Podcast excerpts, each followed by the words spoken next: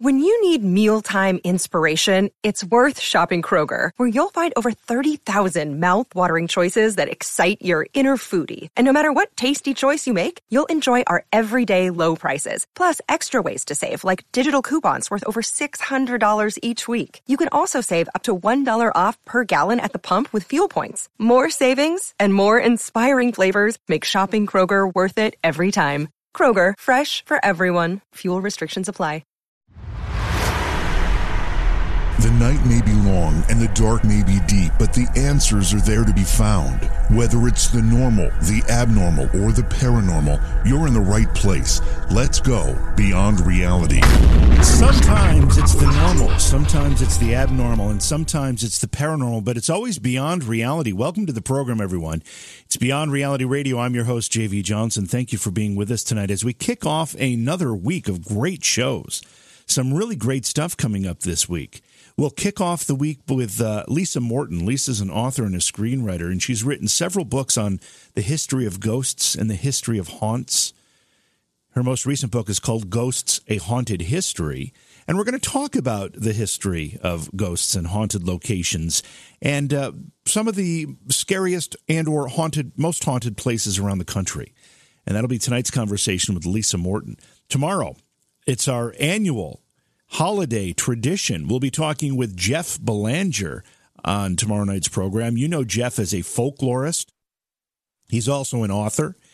And uh, we always talk about Christmas legends and folklore, or holiday, not just Christmas, holiday legends and folklore, like Krampus and Belsnickel and all these other ones that I can't pronounce. And uh, but it's fascinating nonetheless, and that'll be tomorrow night's show. Wednesday, Cindy McGill will be coming back to the show. Cindy is a master dream interpreter, and she will unlock what your dreams are telling you. So you'll have to be prepared to call in and tell Cindy what you're dreaming and what your dreams have been, especially if it's something that, that bothers you. If you, if maybe you feel like there is a meaning to one of those dreams, and maybe it's a recurring dream and you really want some answers. Well, Cindy is the person to talk to, and that'll be Wednesday night's program. Again, we'll be taking your phone calls to tell her what your dreams have been.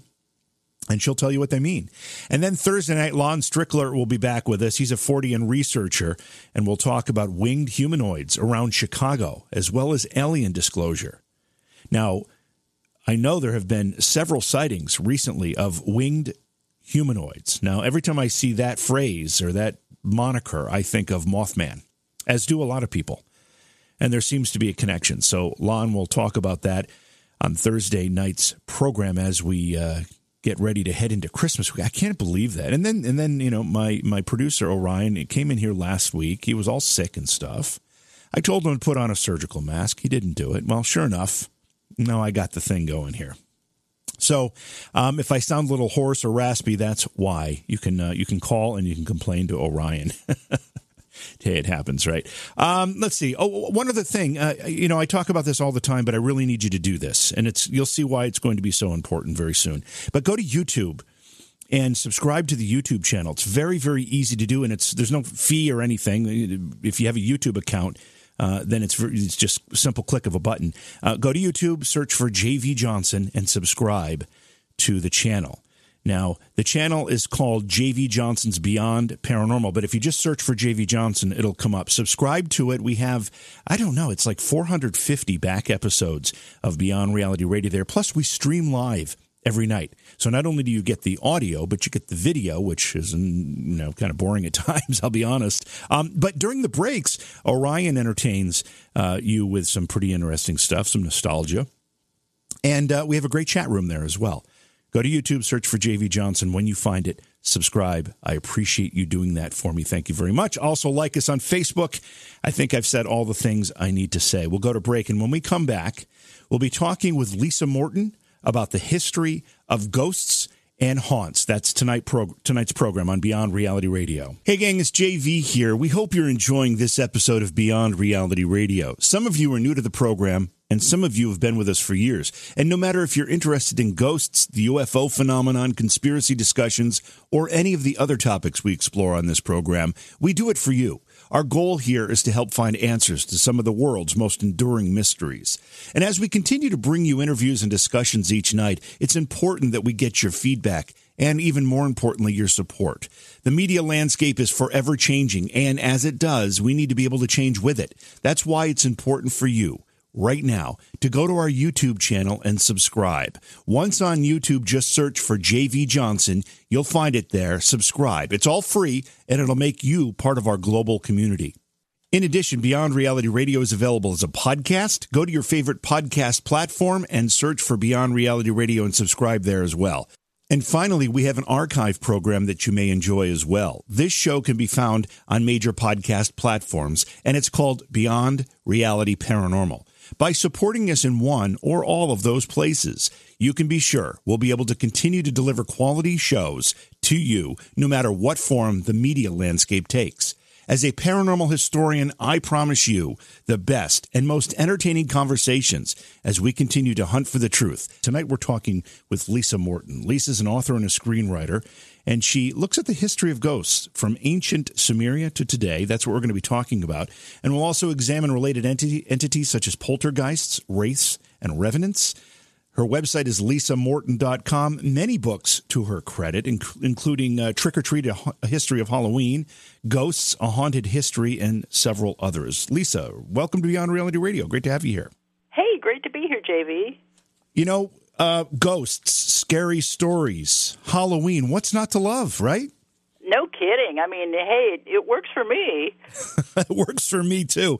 And you know, the funny thing is, uh, I don't know that we're a rare breed, but we're certainly a unique breed. There are people that don't like scary things or scary movies or ghost conversations or whatever it happens to be. And then there are lo- those like us that are really passionate about it. How did you get your passion for it? You know, I I always had it. Um when I was a kid growing up, I was like that weird little girl who didn't want to be a princess at Halloween. I wanted to be a monster. And um fortunately for me, my my parents were very indulgent of that and would even help me make my little monster costumes and so forth. So it was something I just always loved. And it's one thing to love Halloween, especially as a kid, and many of us carry that into adulthood. But what about the ghost part of that? Uh, when did you start taking an interest in ghosts and ghost stories? There again, I think I've always loved ghost stories, but it didn't turn into a sort of professional thing for me until just a few years ago. I was working with this uh, publisher, Reaktion Books, and they were doing a line of books on um, like entities and creatures and monsters and so forth. And they said to me, "Hey, we'd love to have you do one of these books." And and I said, "Well, what subjects are you looking for?" And and they gave me a list of like four or five things, and ghost was on there, and I instantly said, "That's it. I, I've always loved ghost stories. I want to do the history of." ghosts Ghost. And um, so it was really interesting because I tried to make it a comprehensive uh, history in terms of not just going all the way back, but also going all the way around the world. Now, um, let's differentiate between ghosts and ghost stories. At least I see a bit of a differentiation. Maybe you don't, or maybe you do. Do you define uh, ghost stories in any particular way? Well, uh, if it kind of depends on whether you're talking real ghost stories, right? Um, exactly. You know, stories that of things that people have actually encountered, or usually ghost stories we do think of the fiction um, things. A Christmas Carol is one of the most famous ones. Right. Um, my personal favorite is probably The Haunting of Hill House by Shirley Jackson. Mm-hmm. Um, but I also kind of think of a ghost story as something, um, a classical, famous, um, real story. Um, something like uh, some of my favorites, The Cock Lane Ghost from Britain in the 18th century, or The Drummer of Tedworth, or The Bell Witch, or, are all classic ghost stories that were supposed to be real. And we're going to get into some of those as our conver- conversation continues. When I hear ghost stories, when I hear that name or that that description, I think of sitting around a campfire and you know, give me back my golden arm kind of story. You know, designed to give you a little bit of a fright before you go to bed. And I'm not sure what we call uh, the other kind. I mean, maybe there's not a name for it other than ghost stories, where people actually relate stories of real paranormal encounters. Yeah, I don't I don't know that there are specific ways of breaking these down. I mean, campfire stories almost, or even urban legends. Um, and then there are the, like I said, the the fictional ghost stories and the real ghost stories. So maybe we need some new vocabulary maybe, here. yeah, maybe by the end of the night we'll come up with something. Let's talk about your books uh, briefly here. Uh, you've got I don't know what five or six. How many books have you published? Um, if you count all the fiction, it's quite a few, and I, I truthfully have lost count a little bit. But I think I just completed my ninth nonfiction book, and that will be wow. coming out next year, and it's a history of the seance. Ooh, okay. Um, that's uh, that's. I'm really curious about that. We're going to have to have you back on when that book comes out because, um, you know, I'm sure you ended up talking about Lily Dale or maybe you know um, some of the spiritualist movement of the late 19th century. That's got to be a fascinating uh, topic to research and write about. Oh, it was incredible. Yeah, Lily Dale certainly figures in there. Um, the whole story of Houdini and Conan Doyle is prominent in there. Mm-hmm. And, um, of course, the spiritualist movement of the 19th century, which is really where the seance was born. Um, and you get these amazing, like, superstar mediums from the 19th century who were all incredibly fascinating, starting with the Fox sisters, who Yep. really gave birth to the whole seance um, in 1848. And, and just going from there, all of these incredible characters, it was really fun to research and write about. Now, uh, correct me if I'm wrong, and, and I'm not sure if you have this information either, but the Fox sisters, uh, they were in upstate New York. Were they the founders of Lily Dale, or did they just were they near Lily Dale? They were not the founders of Lily Dale, but they were the first people to actually hold a seance. Um, they were the two, they were teenagers when they started hearing these raps in their house, which was in Hydesville, New York. Okay. And um, they started calling people uh, in from the neighborhood, and, and people would actually start sitting around the table, and, and it was the birth of the seance. This the séance uh, comes with such mixed emotions for a lot of people because there are a lot of, uh, particularly at that time and even today, a lot of charlatans that take advantage of people's grief and their distress. Um, but there's some legitimate work being done there as well. Yeah, and in fact, it, there were times when I almost thought the book should be subtitled "A History of Fraud" because so many of those those mediums, especially in the 19th century, were were um, debunked, and and um, there were some that I think had something genuine going on, if nothing more than just a desire to actually help people connect with their loved ones. But a lot of them definitely were um, staging these incredibly phony things that were almost more like magic acts. Um, they were utilizing a lot of trickery, and they would even communicate with each other and and find out how to um, how to pull the wool over people's eyes. It was a really strange and interesting time. The um, story about Houdini, uh, we've talked about Houdini several times on the program with different people, and I'm a, a Houdini fan and I'm very curious about his life and his work. Um, but he set out uh, during the later part of his career to debunk a lot of this. He was hoping he could contact his mother, who had predeceased him, obviously. Um, and uh, basically, with the exception of a couple of question marks in that quest, he basically called out everyone who um, said they could do it for him um, as a as a fraud. Yeah, he did, and it was interesting. He the relationship be, between he and Sir Arthur Conan Doyle is so fascinating because they kind of flip flopped. Um, Conan Doyle started as a skeptic and became a really fervent believer, and Houdini started as a believer and became the skeptic. And um, when they met, they had a really nice friendship for a while. And then there was a uh, an incident that happened where Conan Doyle's wife had taken up mediumship, and so one day they were actually vacationing. The two families were vacationing together, and uh, Conan Doyle and his wife called Houdini up to their room on this afternoon, and they proceeded to hold a séance.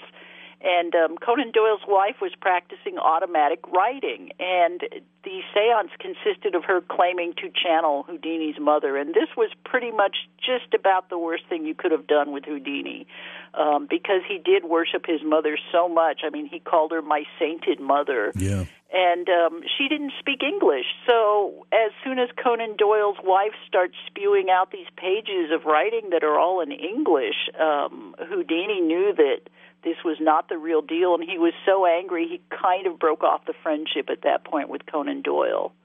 How much did the Civil War and the amount of death that and, and, not just death but missing persons as well that touched every family in America because both sides of the of the conflict were Americans. Um, how much did that come into play to fuel this spiritualist movement, these seances, and much of this what we're talking about?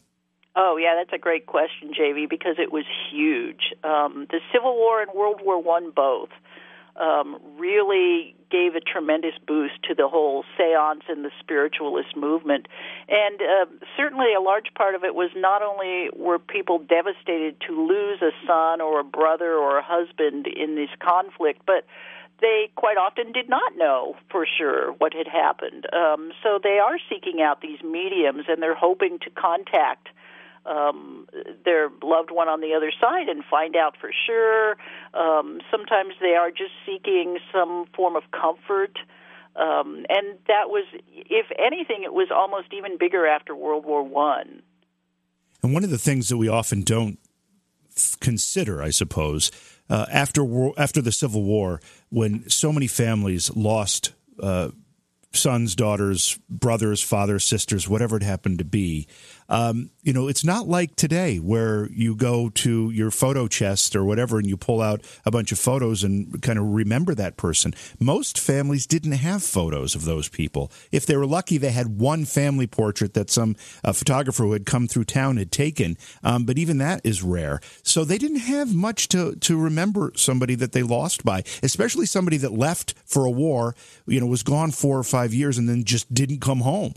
Right. Yeah, definitely. And um, the the mediums uh, again. I this is a kind of an interesting thing where I think a lot of the mediums were probably genuine in thinking that they were giving these people some solace.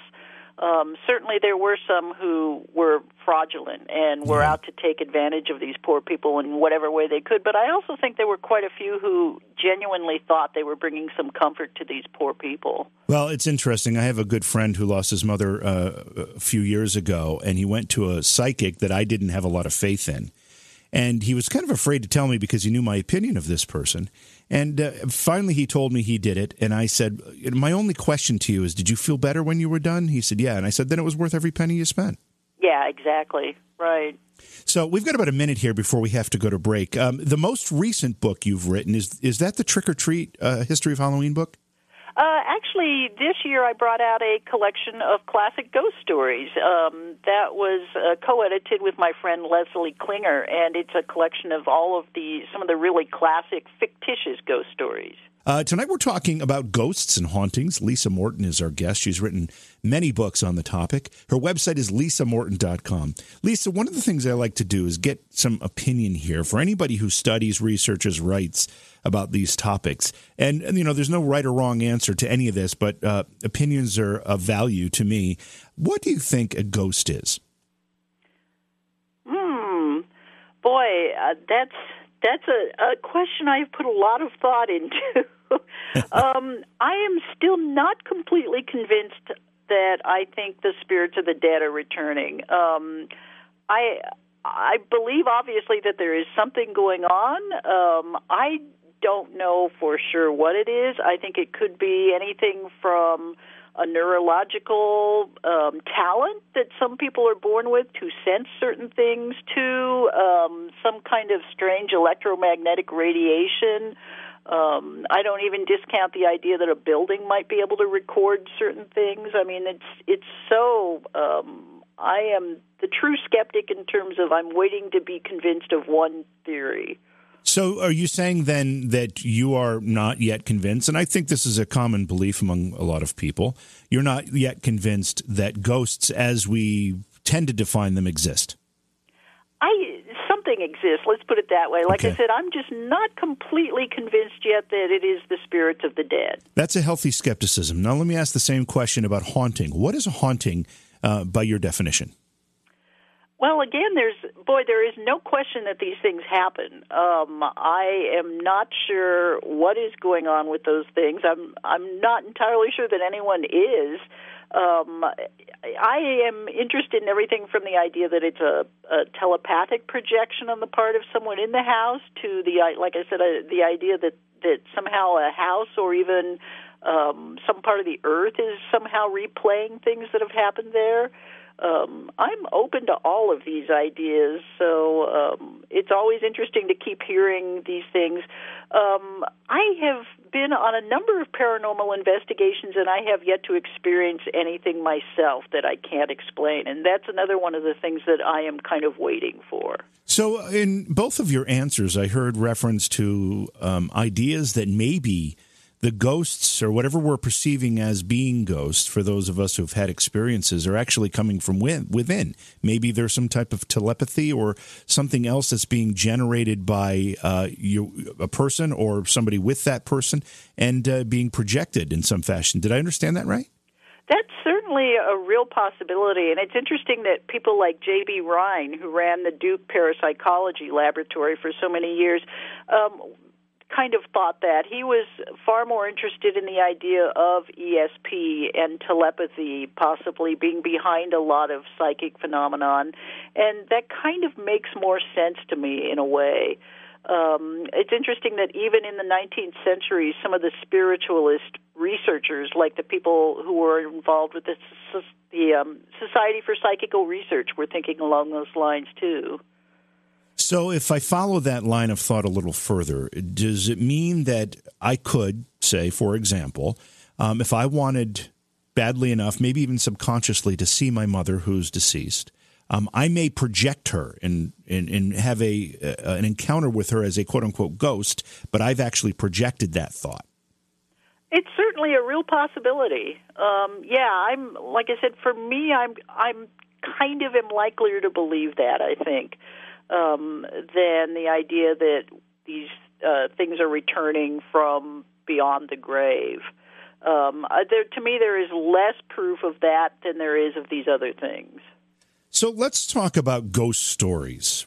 However you think of ghost stories, and I don't mean you personally, I mean everybody. You know, we have a lot of different definitions, I think. But um, at what point did ghost stories become something that you wanted to write about? Um, Boy, I think pretty much always. I I was um kind of scribbling little things when I was a kid even and and writing little poems usually or even little um tiny short stories and a, a few of them were ghost stories um and a few of them were science fiction things or whatever, but I always loved to write the little ghost stories. And our, our, ghost stories. I mean, you know, you mentioned urban legends. You mentioned, you know, obviously there's there's people that have had experiences and they share those stories. They would be called ghost stories. But um, how much of the pool of ghost stories that are out there are more, um, you know, related to folklore and maybe even local? I hate to use the word urban legend, but local legend, I guess, is a, is a good way to put it because it seems to me that almost every community has its, you know, haunted house on the corner that, you know, at midnight you see a figure in the attic window kind of story. Every, every community seems to have the same, um, you know, ABCs of some of these stories. Oh yeah, and I, that's one of the things that I think makes them so interesting is the way they play off of local folklore. Um, you think of something like uh, the legend of Sleepy Hollow, with the idea of this Prussian horseman riding through this very specific community, and um, so many of the great ghost stories play very specifically off of a location. And the Legend of Sleepy Hollow, uh, again in upstate New York, uh, another uh, very very interesting one. And that one seems to ebb and flow with popularity. I, it was it was popular when I was a kid, and then it seemed to kind of disappear. And then I think was it um, Johnny Depp uh, or Tim Burton? I don't know. Somebody made a movie. Um, yeah, it was a it was a Tim Burton movie with Johnny Depp as Ichabod Crane. Right, right, and that kind of brought it back to the surface. But that's a great story. It really is. It sure is. And one of the interesting things about that story, and sort of segueing into one of my other specialties, is that it is one of the huge inspirations behind the, the popularity of the jack o' lantern at Halloween. And yet, if you read the story, there actually is no mention of Halloween in the story. Um, people think that Halloween figures prominently in the story itself, probably because in the Disney adaptation mm-hmm. of it, mm-hmm. they talk a lot about Halloween. But in the original story, there's actually no mention of the holiday. Um, that's a that's a really good point. Uh, it's funny how we make assumptions at times, and we just kind of because uh, I would automatically have said it's a Halloween story, but it really isn't um, by definition.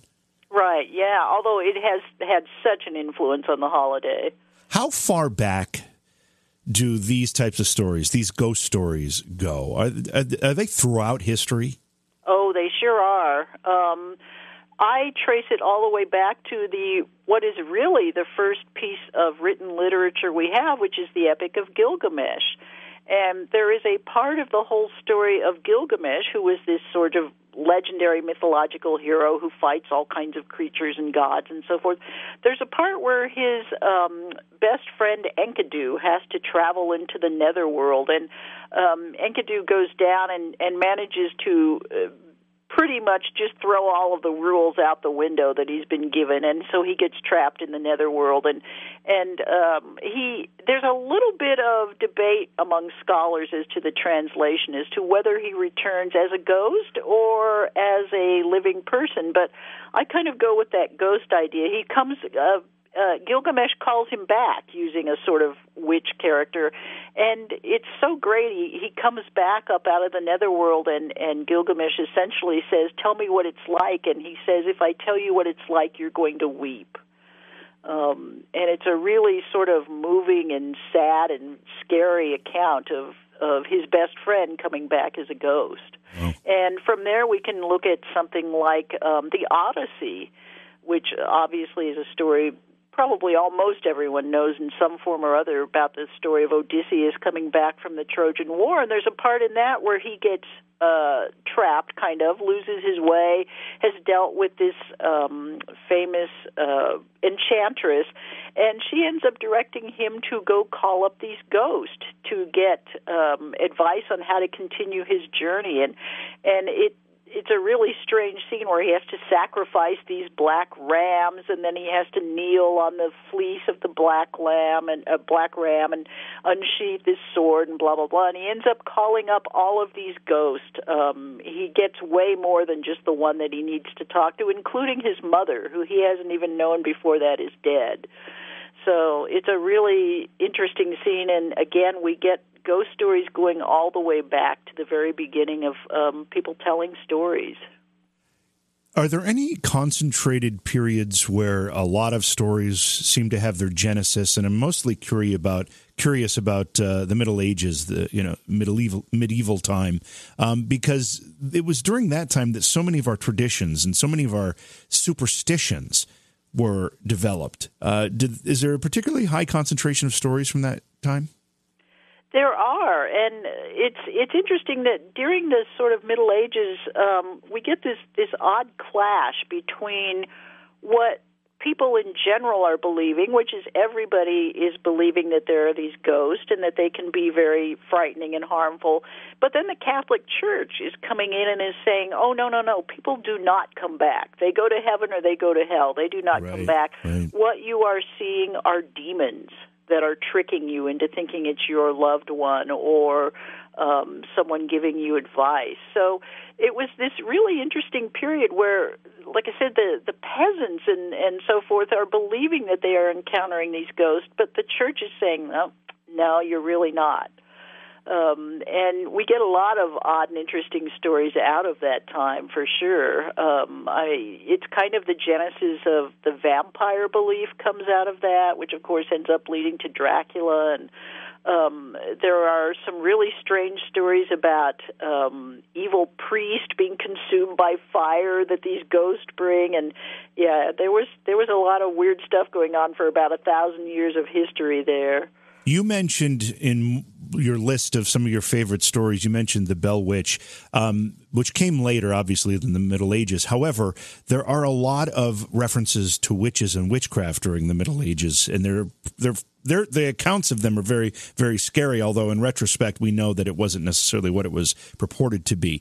Um, but are there any particularly good stories related to witchcraft from the Middle Ages that we can talk about? maybe not even so much witchcraft as necromancy, um, because one of the other things that you get during the Middle Ages is the sort of beginnings of occult beliefs and the belief in magicians and and being able to cast spells and so forth.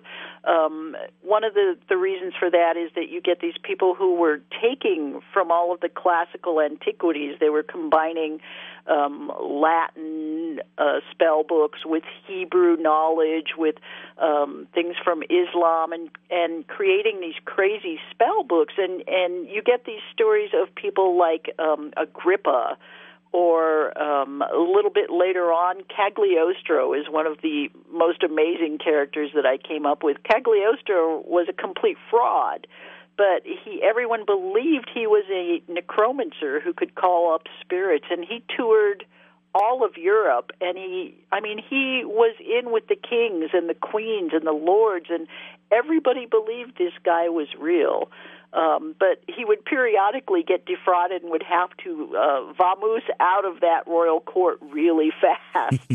Tell us a little bit about the differences of ghost stories as they cross cultures, or maybe there aren't differences.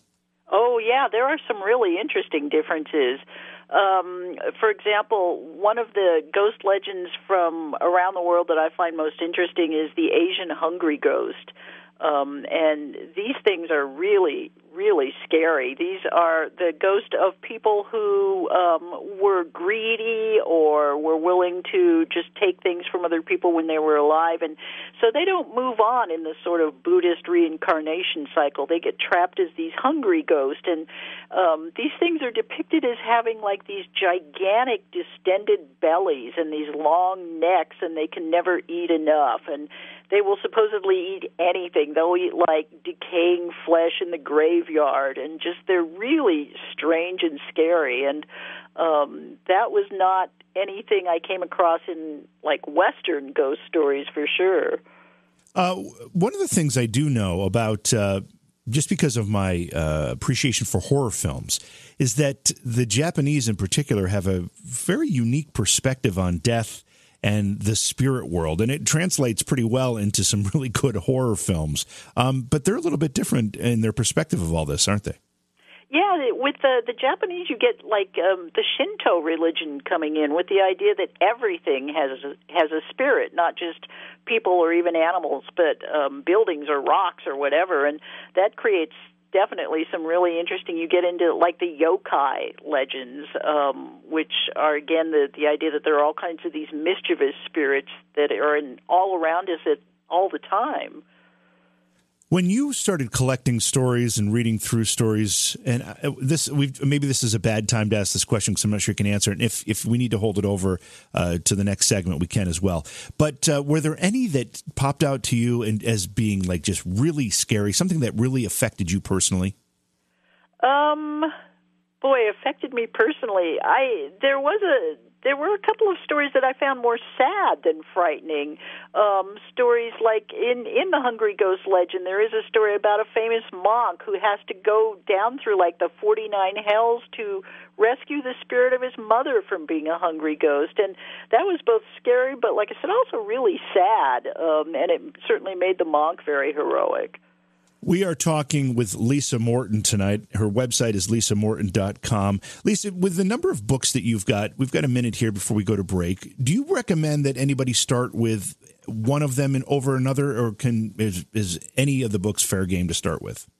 Um, depends on what you like. Um, if you're interested in uh, nonfiction ghost, I would definitely go with Ghosts: A Haunted History. Um, if you're interested in Halloween, uh, my book Trick or Treat: A History of Halloween is a really um, gives you a narrative history of it. Um, or if you like the classic fictitious ghost stories, um, the Ghost Stories book is really fun. And where are all the books available? You can get these just about anywhere. Um, they're certainly all available through Amazon and most of the other online retailers. And they probably make great holiday gifts too, right? Definitely. Lisa, what is it about ghosts or even ghost stories that we seem to be naturally scared of? And in some sometimes it's a kind of a good, exciting scare. Um, sometimes it's a it's downright frightening to people. Um, but it seems to be an innate fear. Where does that come from?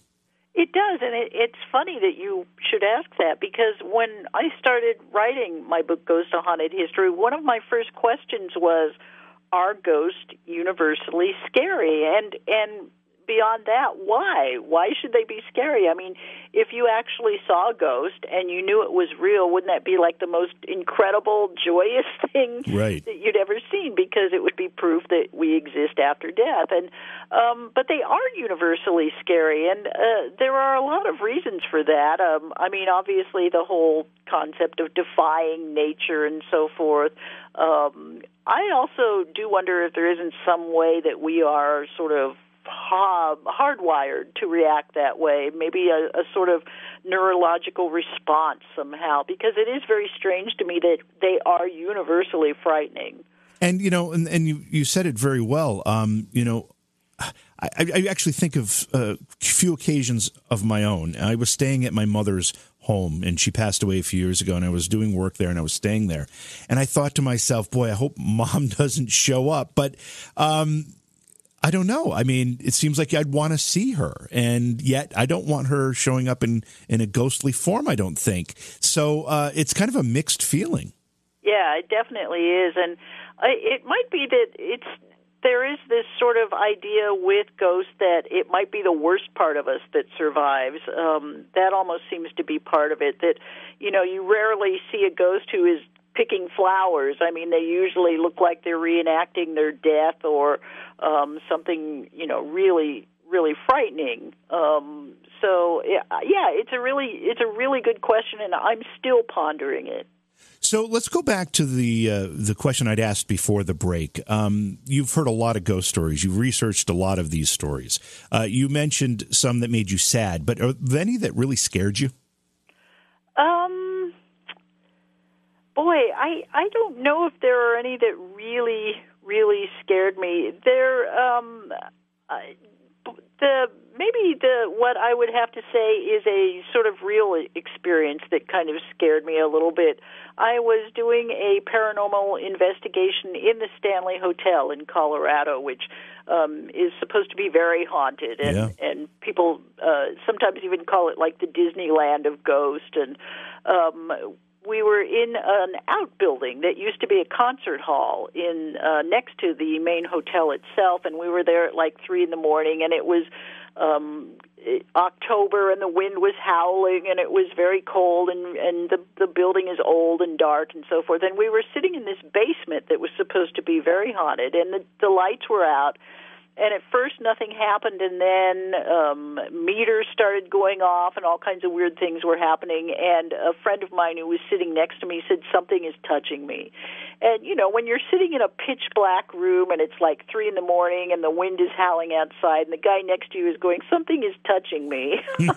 That's okay that's a little unnerving I've actually spent many hours in that basement of that uh, concert hall uh, at the Stanley Hotel, so I'm very very familiar with what you're talking about.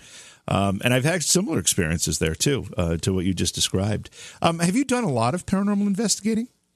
Not as not as much as I'd like to, actually. Um, I have done a few uh, really interesting locations. Uh, most recently, I actually got to do Madame Tussauds Wax Museum here in Hollywood. Oh wow! Um, I work with a uh, podcast called, called Ghost Magnet with Bridget Marquardt, who is from The Girls Next Door and so forth. And Bridget has an amazing ability to sense these things. And um, so we were in the Wax Museum after it closed. And I mean, in the first place, it's incredibly cool to be in a wax museum after it closed. A little creepy, I think creepy and but kind of fun too because you get to see things without all the tourists right. around and it was really it was very interesting. But yeah it was obviously a little creepy.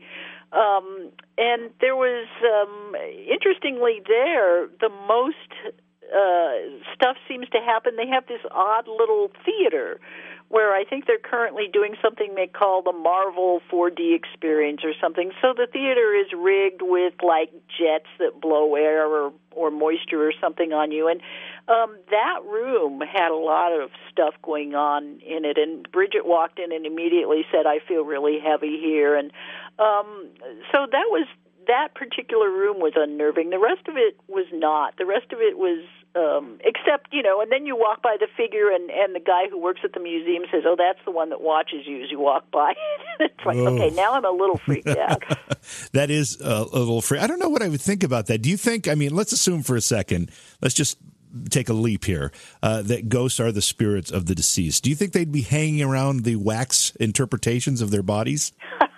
That's probably not the case. it's probably not where they're yeah, going to be. I agree that if I was dead and hanging out, I'm, I think I could find a better place to hang out than the Wax Museum. You know, But- and, and that's the other thing. Uh, you know, pre- people often think that cemeteries, you know, would be a, a, a haunted uh, mecca, and uh, I think that's kind of the same thing. If you were a ghost, why would you stay there of all places? Yeah, and that's something that we actually it's funny, we have discussed that Bridget and I and and the producers of this podcast on some of the um events and so forth that we've done and it's like, yeah, why would you hang out where you were buried, you know? Surely you would want to go back home or um to some place that had meant a lot to you. And what's interesting about the hauntings at um the Wax Museum is that it's not supposed to be any of the figures who are represented in the museum. It's supposed to be um, an actor who died not far from the museum. Uh, And he died, I think, back in like the 70s or something. And there are a lot of reports of people seeing this guy roaming that part of Hollywood. Um, and he was murdered, and they never caught his killer. So there is some idea that maybe people are seeing him because he's out there trying to find who killed him. maybe there could be fans too. You know, people that really adored some of the people that are represented by those wax figures. I mean, maybe There we go. That could That's a- happen too. that- I love that theory. Um, I want to go back to this idea that as you were uh, collecting these stories, and we, you know, every not every, but many localities, local communities have their own twist on uh, a given ghost story. Is there any one ghost story that seems to come up over and over again, just with a different local flair when it comes up? Yeah, I think it's the hitchhiker. Mm-hmm. Um, it, virtually every part of the earth that has cars has the ghostly hitchhiker um, story, and in some kind of regional variant that's really interesting. Um, my favorite variant of that, I think, was probably one that came out of Malaysia and Singapore, where this particular ghost is called the Pontianak. Um, and the Pontianak is thought to be the spirit of a woman who died in childbirth and now haunts these roadsides um, trying to lure men. And so she's a very attractive female spirit. She's always dressed in white. Um, a man will see her standing out alone at night next to this road, stop to be a good Samaritan, give her a lift, and then um, she turns on him in the car. And there's she's supposed to be accompanied by the smell of this particular flower um, which is really interesting. And um, I think there was even a very strange bit to that legend that said that the only way you could stop a Pontianak was to drive a something like a long nail through the base of the skull at the back. Wow, that that's frightening in itself. Um, we have a couple minutes before we have to jump to break here again. Now, I know you've already talked about a lot of these stories, but do you have a favorite? And maybe you've already mentioned your favorite. Um, yeah, I the the drummer of Tedworth is really interesting. Um, it's one of the first sort of real ghost stories out of England that was really carefully documented, and it is kind of the classic poltergeist story in a way because it seems to involve someone who may not even have been dead at the time this haunting was going on, and it was um, a big British manor house that was haunted by um, all kinds of weird activity, including the sound of a beating drum. And it was supposedly the drum of a guy who had um, been expelled from the local township. He had been like a soldier who had drummed for his corps, and he had not come to a. Um, he hadn't ended up well, and he was drunk all the time, and so forth. And they took his drum from him and, and banished him from the town.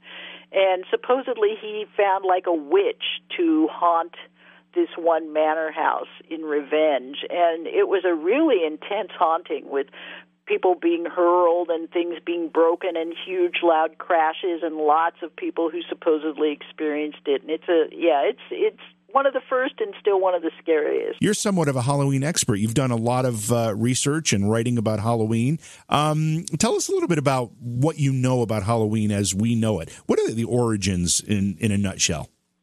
Well, it uh, goes back many thousands of years to an ancient um, Celtic holiday called Samhain And Samhain was the Celts' New Year's celebration, and they did celebrate this on October 31st. And it was a time when they brought their flocks in from the fields and they settled debts and paid taxes. But it was also the time when they thought the veil between worlds was at its thinnest, and um, things could cross over that night. They believed in these malevolent fairies called the Sidhe, and the um, the Sidhe might uh, come over into their world on Samhain night and cause all kinds of havoc. They would burn down um, buildings and take people back into the other world with them, and um, so that's kind of where Halloween gets a lot of its macabre side.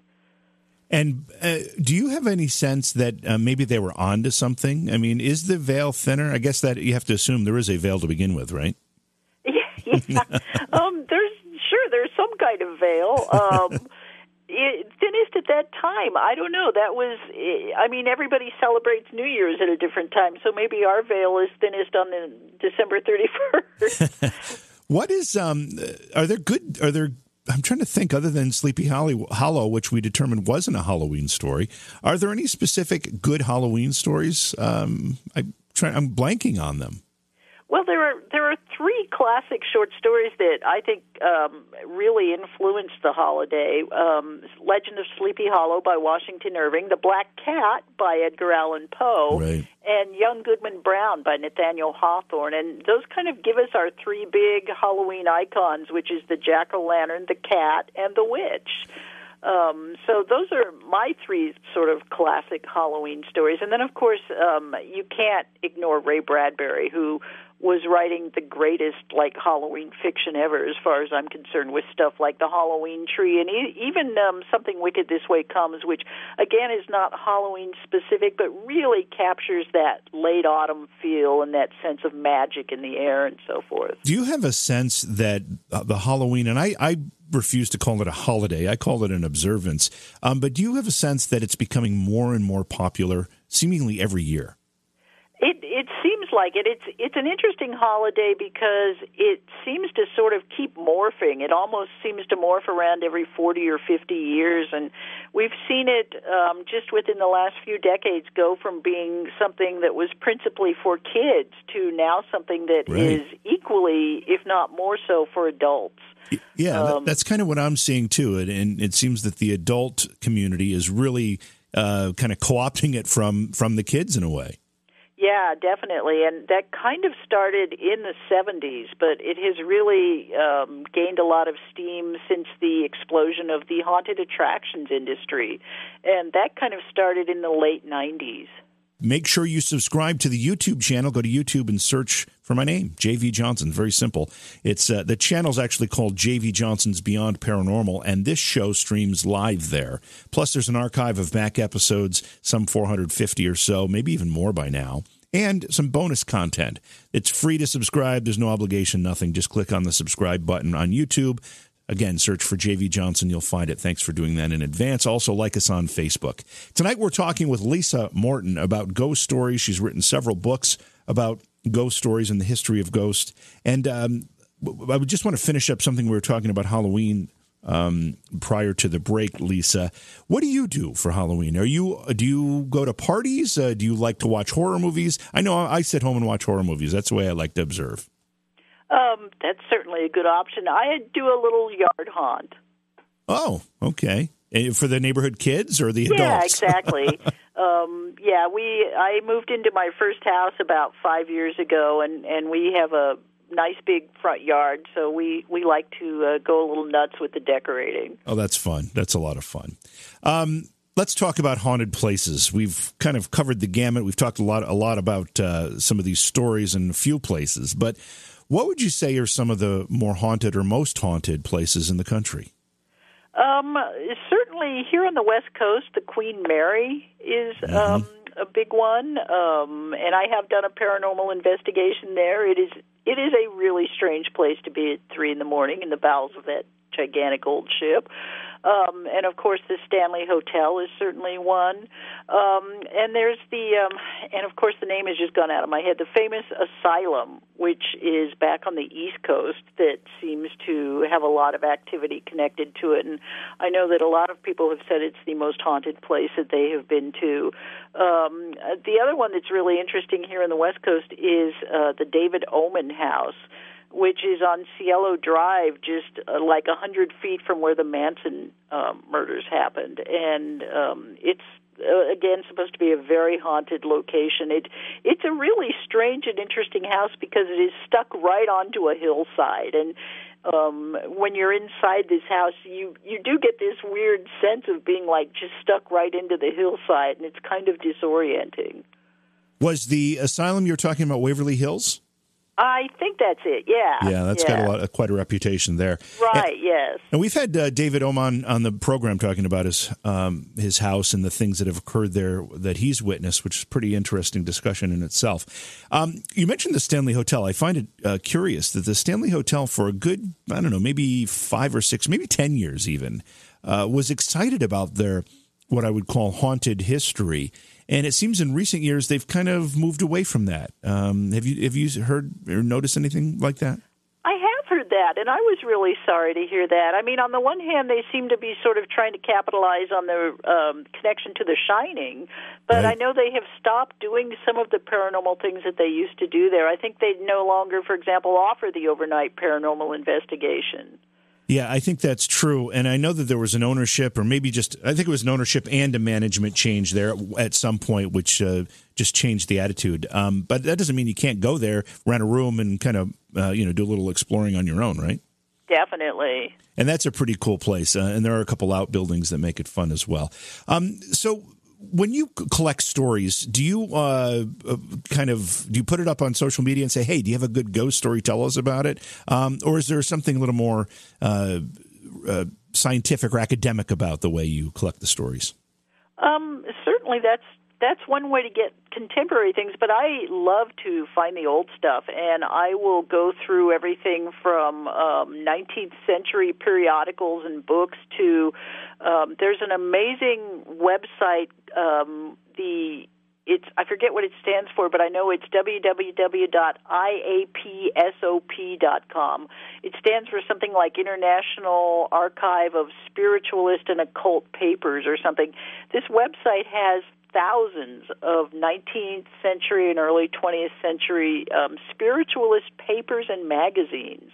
Um, that was a huge resource for me working on this seance book. And um, I went through lots of that stuff, just pulling out some of these incredible stories and um, reading about the. And it's interesting, too, because you get a sense of what the people really were thinking about this stuff at the time. Does your seance book or any of the other books uh, look at the um, you know the phenomena of spirit photography at all? Oh yes, I got into that pretty much uh, really heavily in this last seance book. I mean, that's a pretty interesting story uh, by itself. Um, was it Mumler? Uh, was it William Mumler that was the noted spirit spirit photographer that um, ended up being found out as a hoax or a fraud? Yes, indeed. Yeah, it was Mumler, and Mumler is really interesting because um, he was arrested for fraud, but he was not found guilty, and no one could ever quite explain how he was um, doing these spirit photographs.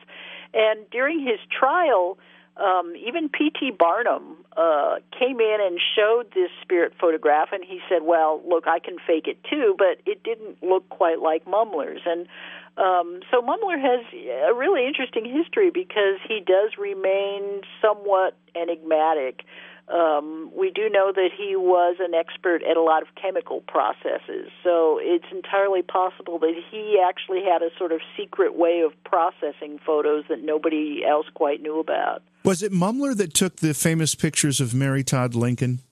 Indeed, yes, yeah. with with Abe's ghost perched right over her shoulder. Right. Um, and there are a lot of interesting stories connected to that photo. The sort of legend behind it is that when she came in, Mumler and his wife didn't even know who she was. Um, now, I think that's probably a little bit unlikely, but uh, it is an amazing photo. Does the Victorian era have a certain, um, I don't know, concentration, I guess, of of ghost stories or this type of uh, activity? Yeah, they did. They had lots and lots as as spiritualism was blossoming in, uh, especially in the UK.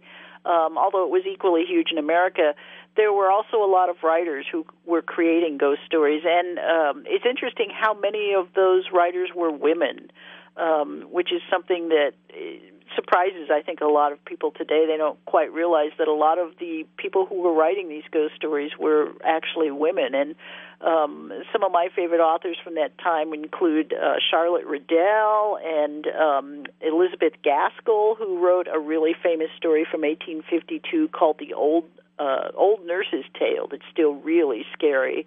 Um, and uh, Elizabeth Stuart Phelps. Yeah, there were some great great writers who were writing these ghost stories, and lots of them. We have to spend a minute because of the season we're in and because it's probably one of the best ghost stories of all time and talk about Charles Dickens and A Christmas Carol. Um, I think as time goes on, and maybe it's just me, but it seems like we appreciate this work more and more. Yeah, definitely. And I, it is, to me, possibly the single greatest ghost story ever written. Um, and it's interesting that people don't people just automatically go to the Christmas Association and don't Right. even realize maybe that um, in the 19th century it was a huge tradition to tell ghost stories at Christmas. That was actually how they would celebrate um, Christmas. And you can look at something like Henry James's The Turn of the Screw, which is another one of my favorites, and that actually starts in the novel. It starts with a framing story in which someone is telling someone else this story uh, at Christmas. So even The Turn of the Screw is a Christmas ghost story.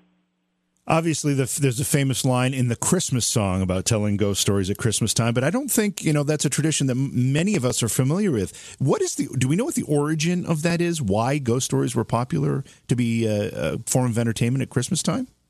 Yeah, I I tried to figure that out myself, and I couldn't quite come up with where that came from. But um, it certainly was immensely popular around, um, say, from like 1860 to about 1920 or so. Wow. Um, Dickens himself was he? Did he have any noted spiritual beliefs, or was he? Did he write anything else that might be considered ghost related or uh, paranormal related?